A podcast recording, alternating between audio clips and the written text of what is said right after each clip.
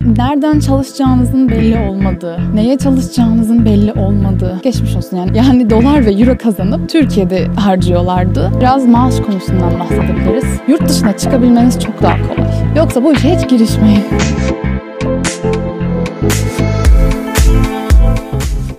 Selamlar arkadaşlar ben Dilruba. 49W'da sosyal medya direktörüyüm. Bugün size mühendislikten bahsedeceğim. Boğaziçi Üniversitesi Bilgisayar Mühendisliğinden 2020 yılında mezun oldum. Şu an Münih Teknik Üniversitesi'nde Almanya'da yüksek lisansa geldim. Yakın zamanda da çalışmaya başlayacağım inşallah. Tercih dönemlerinde mühendislikle ilgili çok soru alıyorum. Biz de tercih dönemine özel böyle bir video hazırlayalım dedik. O zaman videoya başlayalım. Sınav dönemi bitti. Ee, öğrenciler artık tercih dönemine geçtiler ve genelde bana tercih dönemlerinde hep e, aynı tür sorular geliyor. Tıp mı yazsam, mühendislik mi yazsam, mühendislik nasıl gibi sorular yöneltildi hep. Şimdi ben lise yıllarındayken ne olmak istediğimi sorduklarında tıp olmasın da ne olursa olsun gibi bir cevap veriyordum. İnsanlar da bana ya kızlar böyle söylüyor sonra tercih döneminde en son tıp yazıyorlar hep demişlerdi ve sanırım orada bir inat oldu. Asla tıp düşünmedim. Yani tercihlerimin arasında hiç tıp yoktu. Ama sonrasında mühendislik okurken ya tıbba mı geçsem diye düşündüm. Böyle sorgulamalar içerisine girdim. O yüzden de mühendisliği biraz daha tıpla karşılaştırarak anlatıyorum bana soran insanlara. Biraz e, böyle düşünmemin yani sorgulamamın sebeplerinden bir tanesi mühendislik okurken çok fazla zorlanmamdı. Çünkü liseden çıkıyorsunuz. 5 şıklı bir sistemden çıkmışsınız. Test sistemine zaten alışmışsınız. Bir anda üniversitede nereden çalışacağınızın belli olmadığı, neye çalışacağınızın belli olmadığı, şıklı değil yani sonucu bulmayı bilseniz de oraya nasıl vardığınızı anlatmak zorunda olduğunuz ya da bazen sonuca 5 tane ulaşma şekli olsa bile sadece bir tanesini istedikleri için ve o yöntemi bilmiyorsanız ulaşamadığınız şeyler oluyordu. Benim en çok zorlandığım şey de hocaların dersleri kafalarına göre anlatıp sonra canlar istediği şeyi sorması. Yani bir ders var. Okay universal bir ismi var. Ama o dersin içeriğini o hoca belirliyor. Ya bir müfredat yok yani. Ortak bir anlayış olmadığı için sizin hangi derste nasıl çalışacağınızı bilmiyorsunuz. İnternette bir sürü video var. Hepsi farklı açılardan ele alıyorlar ve siz hangisine vaktinizi harcarsanız o kadar biliyorsunuz. Sonra sınava girdiğiniz zaman geçmiş olsun. Yani eğer o videodaki gibi değilse anlatılanlar yapamıyorsunuz. O yüzden çok kaybolmuş hissediyordum ben mühendislikteyken. Tıpçı arkadaşlarıma baktığım zaman tamam ezberlenecek çok şey var. Ama yani müfredat belli. Daha farklı bir şey sorulamıyor. Bununla ilgili dershaneler var, kitaplar var, kaynaklar var. Sonra okulların çıkmış soruları var. Beş şık içerisinden seçiyorlar hala. Yani benim lisedeki başarı anlayışıma bayağı uyan bir sistemin devamı. Bir de şey etkili olmuştu. Mühendislikteki kız oranının çok az olması. Yani ben girdim bölümde 100 kişi varsa 10-12 tane kızdık. Başka kız yoktu. Ki bu bilgisayar mühendisliği.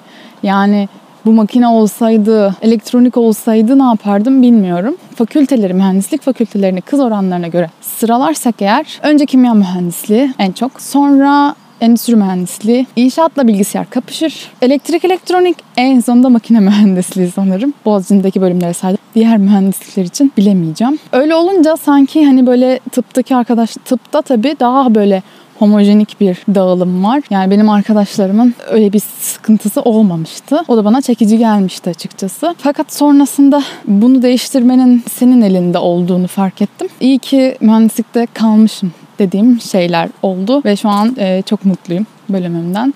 Sebeplerine geçelim. Şimdi başta tıp e, insanlara çok çekici geliyor. Çünkü garanti iş, garanti para olarak bakılıyor. Yani ben lisedeyken ideale olmadığı halde para kazanmak için tıp tercih edeceğini söyleyen arkadaşlarım olmuştu. E bir nevi de haklılar açıkçası. Çünkü tıptan mezun olduğun zaman ortalaman ne olursa olsun barajı geçtiysen eğer sen bir yerde devletin bir hastanesine atanacaksın ve default iyi bir maaş alacaksın. Öyle olunca okuması zor olsa da sonra kazanacağım para iyi olacak diye okuyan arkadaşlarım olmuştu ama hepsi çok mutlu olmadı. Yani bu iyi bir motivasyon değil arkadaşlar. Özellikle asistanlar aralıksız 33 saat e, çalışmayla karşı karşıya kalıyoruz. Mühendislikte ise mezun olduktan sonra kendinizi beğendirmeniz gerekiyor. Yani ortalamanız harika bile olsa sizin okurken iyi projeler yapmış olmanız gerekiyor. iyi yerlerde staj yapmış olmanız gerekiyor. Kendinizi ifade edebilme yeteneğinizin, yüksek olması gerekiyor. Yani sadece işi kodlamaya atıyorum güzel yapmanız yetmiyor. Yani kişisel donanımınızı arttırmış olmanız gerekiyor. Ama doktorsan eğer kimseye kendini beğendirmene gerek yok. Devlet seni zaten bir yere atıyor.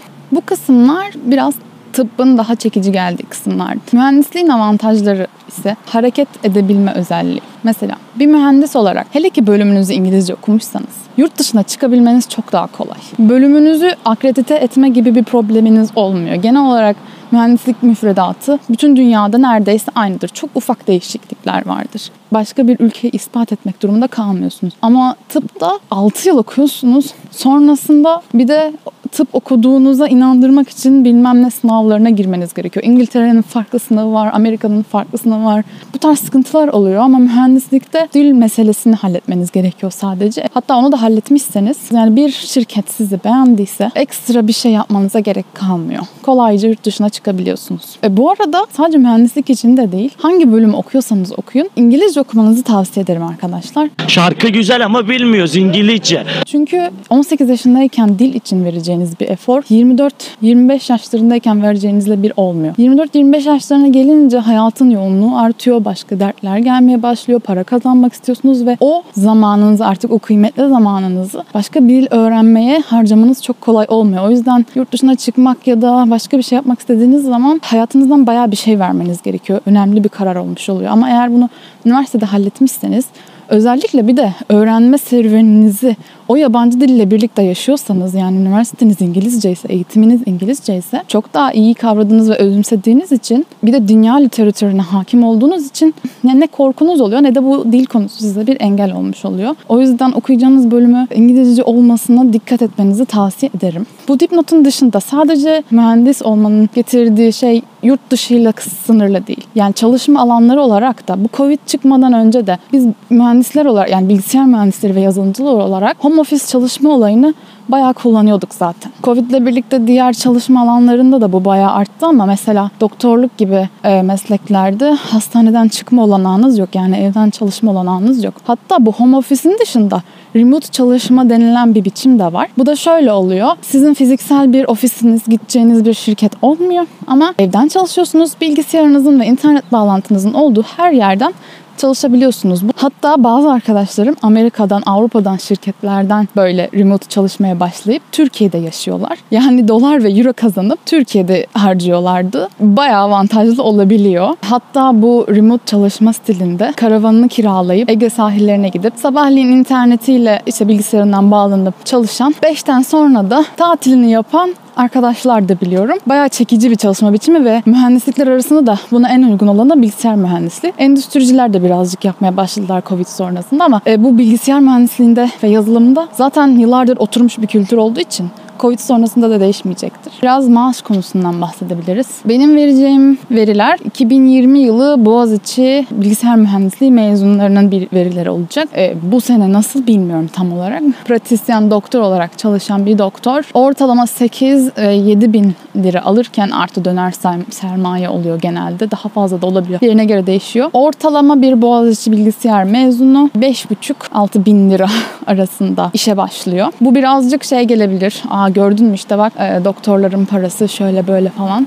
Ama eğer başarılı ve iyi bir bilgisayar mühendisi, yazılımcı olmak istiyorsanız siz daha bölüme girer girmez çalışmaya başlayabiliyorsunuz. Yani biz mesela 18 yaşımızda üniversite 1'e başladığımızda arkadaşlar yazılım dili öğrenmeye, öğrendikleri yazılım diliyle de şirketlerde part-time çalışmaya başlamışlardı. Bu da şöyle bir avantaj getiriyor hatta. Daha 18-19 yaşındasınız ama bir şirkette çalışıp üniversite harçlığınızı çıkarabiliyorsunuz. Bu bayağı yaygın. Yani ben benim bölümümde yine 100 kişiysek 70'inin çalıştığını biliyorum. Ve kendi parasını daha önceden kazanmaya, kendini daha bağımsız hissetmeye, bir noktada daha çok olgunlaşmaya sebep veriyor. Para kazanmak için 22-23 yaşlarını beklemiyorsunuz. 18 yaşından hem para hem de tecrübe kazanmaya başlıyorsunuz ve böyle yapan arkadaşlarımız da zaten mezun oldukları zaman e, ortalama mühendis maaşıyla değil 10 bin lira 15 bin lira, 20 bin lira gibi e, junior değil de daha üst seviye maaşları alıyorlar. Yani şunu demeye getiriyorum. Bir ortalama doktor 7 bin lira, 8 bin lira, 10 bin lira alıyor olabilir. Ama kendini geliştirmiş bir bilgisayar mühendisi de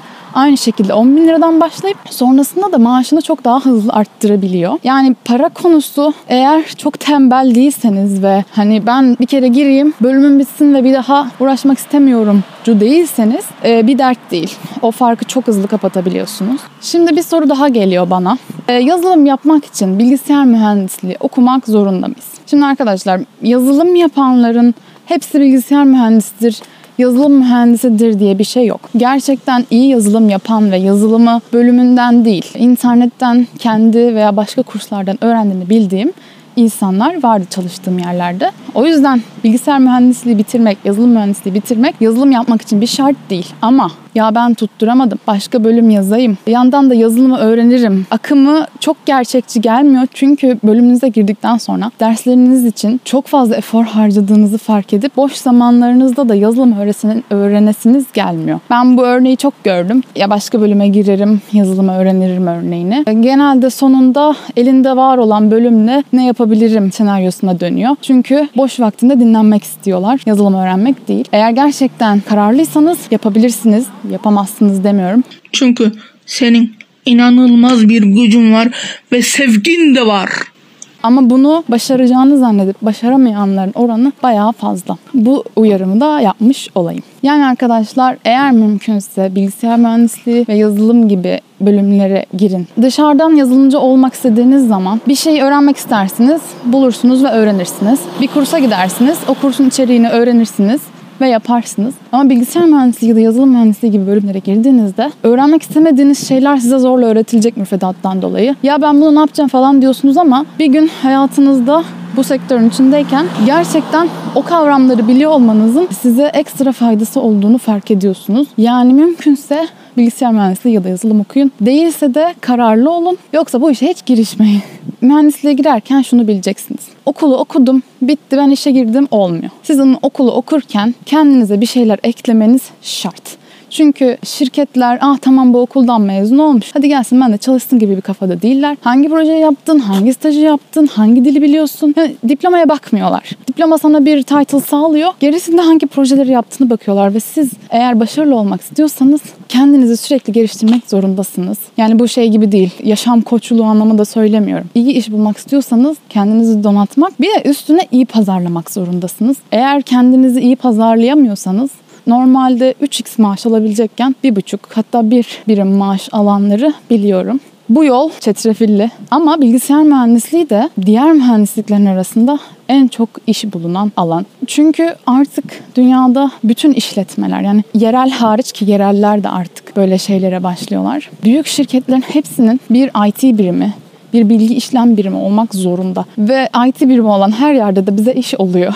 Yani bizim işimiz sadece teknoloji şirketleriyle sınırlı kalmıyor. Gerçekten hangi alanda çalışmak istiyorsanız oraya gidebileceğiniz bir fırsatınız oluyor. Mesela bilgisayar mühendisliği okudunuz ama sonra sağlık alanında çalışmak istiyorsunuz.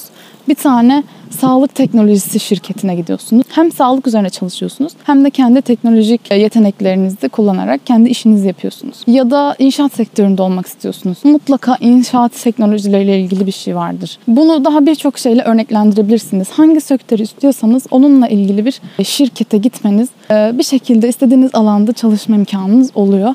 Bu da bilgisayar mühendisliğinin bayağı çekici bir yönü. Çünkü 18 yaşında nerede çalışmak istediğine karar vermiş olmayabiliyorsun. Ya da hayatınızda 10 sene sonra, 20 sene sonra alan değiştirmek istiyorsunuz. Ama yeteneklerinizi değiştirmeniz zor oluyor. Yeteneklerinizi değiştirmek zorunda kalmadan şirket değiştirerek bu değişimi sağlayabiliyorsunuz. Yani sıkıldığınız zaman başka bir şeye geçmek çok kolay oluyor. Bu da güzel bir avantajlarından bir tanesi.